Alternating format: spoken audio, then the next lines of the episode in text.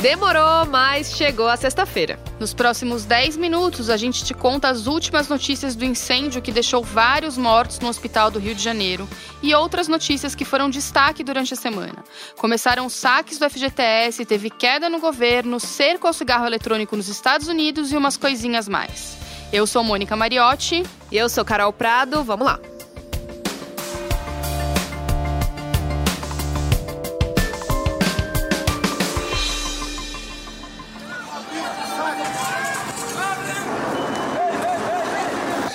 Desesperada. Houve uma explosão e começou a fumaça muito densa.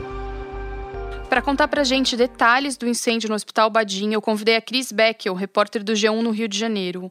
Oi, Cris, a gente sabe como começou esse incêndio? Quais foram as causas? Olha, as perícias ainda estão sendo realizadas e o delegado responsável pela investigação, ele afirma que é muito cedo para saber. Uma das possibilidades é um incêndio em um gerador que fazia parte do hospital, tanto que muita gente relata um pico de luz pouco tempo antes do incêndio. Cris, eu sei que você começa a trabalhar bem cedinho. Eu queria que você contasse pra gente que horas você chegou lá no hospital, como que estava a situação lá, qual era o cenário, com o que, que você se deparou. Eu cheguei lá um pouco antes das sete horas. O cheiro estava muito forte ainda, um cheiro de queimado. E dependendo de para onde ia o vento, esse cheiro ficava ainda mais forte e dava uma certa dor de cabeça, sabe?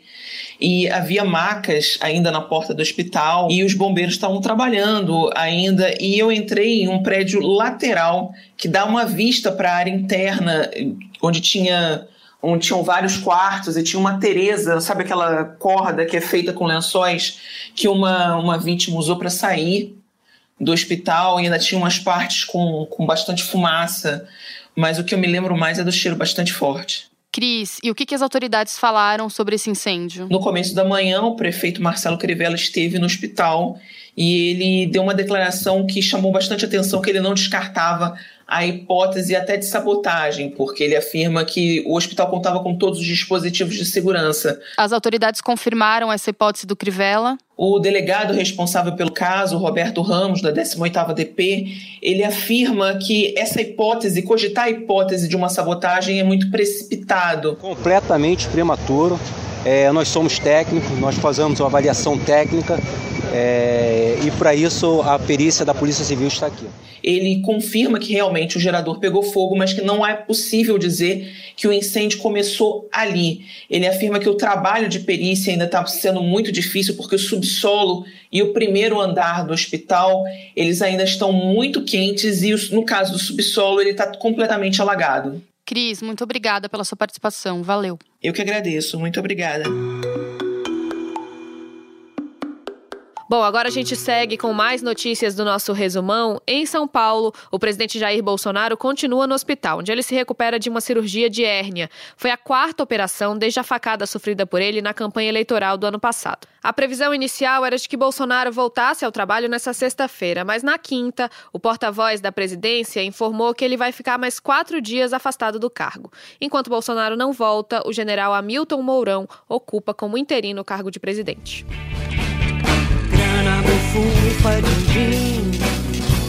O resto tá bacana pra mim. E também nessa sexta, a Caixa deu início à liberação dos saques de 500 reais do FGTS. Quem está precisando de grana extra pode comemorar, porque os saques vão ser para as contas ativas e inativas. Ou seja, se você por acaso tem três contas no FGTS com mais de 500 reais em cada uma, pode sacar R$ 1.500. Mas calma, que nem todo mundo já pode pegar esse dinheiro a partir desta sexta-feira. A Caixa criou um calendário de saques que leva em conta o mês do aniversário do trabalhador. São dois cronogramas diferentes, um para quem tem conta na Caixa e outro para quem não tem. Para quem não é correntista da Caixa, os saques começam só em outubro. Mas a data limite para todo mundo tirar o dinheiro, com conta ou sem conta na Caixa, é 31 de março de 2020. Atenção. Vale lembrar também que ninguém é obrigado a sacar o dinheiro, né? Se você preferir, pode deixar ele lá no fundo rendendo. Money, money você quiser ouvir mais dicas sobre esse tema e também saber a diferença entre o saque único e o de aniversário, vale ouvir o Assunto, o podcast diário do G1, apresentado pela Renata Lopretti, e também entrar lá no G1 que tem mais detalhes. Agora, por falar em economia, o secretário especial da Receita Federal, Marcos Sintra, foi demitido nessa semana. Ele caiu em meio à polêmica sobre a criação de um imposto sobre transações financeiras parecido com a extinta CPMF. O anúncio da saída de Sintra foi feito um dia depois de Marcelo de Souza, secretário adjunto da Receita e integrante da equipe de Sintra, apresentar em um evento a proposta do governo para a criação do tal novo imposto. Ele usou slides sobre a CPMF. Essa nova contribuição seria paga por quem faz ou recebe uma operação bancária. Um imposto que é universal. E como sendo universal, ele é o mais apropriado para se financiar a Seguridade Social. O episódio foi a gota d'água de um já longo processo de desgaste e fritura sofrido pelo Marco Sintra. Lá em abril, o presidente Jair Bolsonaro já tinha desautorizado o secretário quando Sintra defendeu a taxação de igrejas. Fui surpreendido pela declaração do nosso secretário da Receita de que seria criado um novo imposto para as igrejas. Eu quero me dirigir a todos vocês, dizendo que essa informação não procede. Em nosso governo, nenhum novo imposto será criado, em especial contra as igrejas.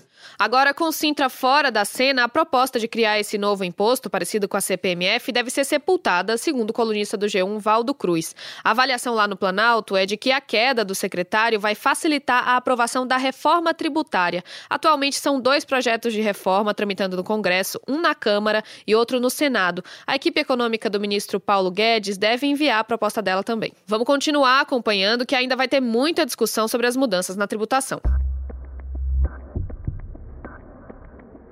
E, aliás, não foi só aqui no Brasil que teve demissão no governo. Nos Estados Unidos, o presidente Donald Trump demitiu o conselheiro nacional de segurança, John Bolton. Em novembro, Bolton teve uma reunião com o governo aqui no Brasil. Ele foi o primeiro porta-voz da administração Trump a vir para cá encontrar com Bolsonaro. Essa tensão entre Bolton e Trump já vinha numa escalada nos últimos meses. Eles discordavam sobre algumas das principais questões da política externa dos Estados Unidos, caso do Irã, da Coreia do Norte, da Líbia e do Afeganistão. Trump vem tentando buscar aberturas diplomáticas com esses países, mas Bolton nunca gostou dessa ideia, porque para ele são países em que não dá para confiar. Depois da demissão, o presidente americano falou que ele se dá bem com Bolton, mas que o conselheiro cometeu erros quando eles falaram sobre a Líbia e sobre o ditador norte-coreano Kim Jong-un.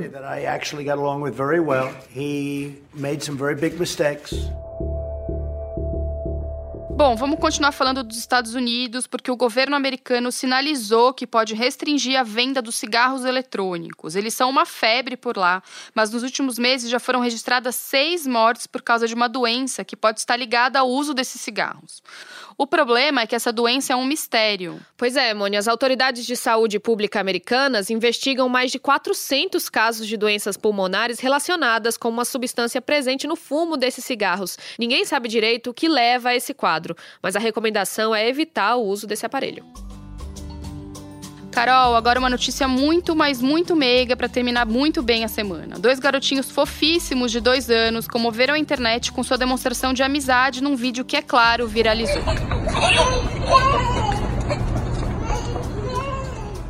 Ah, eu vi quase explodir de tanta fofura. Nesse vídeo, os dois se veem de longe na rua e correm em direção um do outro para dar o que é provavelmente o abraço mais lindo do mundo.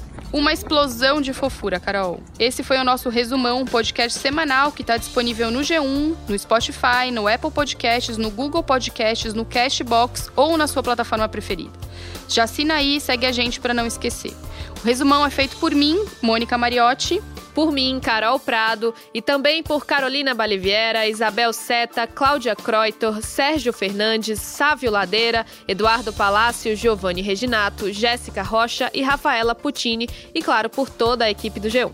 A gente fica por aqui até a semana que vem com mais um resumão. Bom fim de semana, beijo, tchau!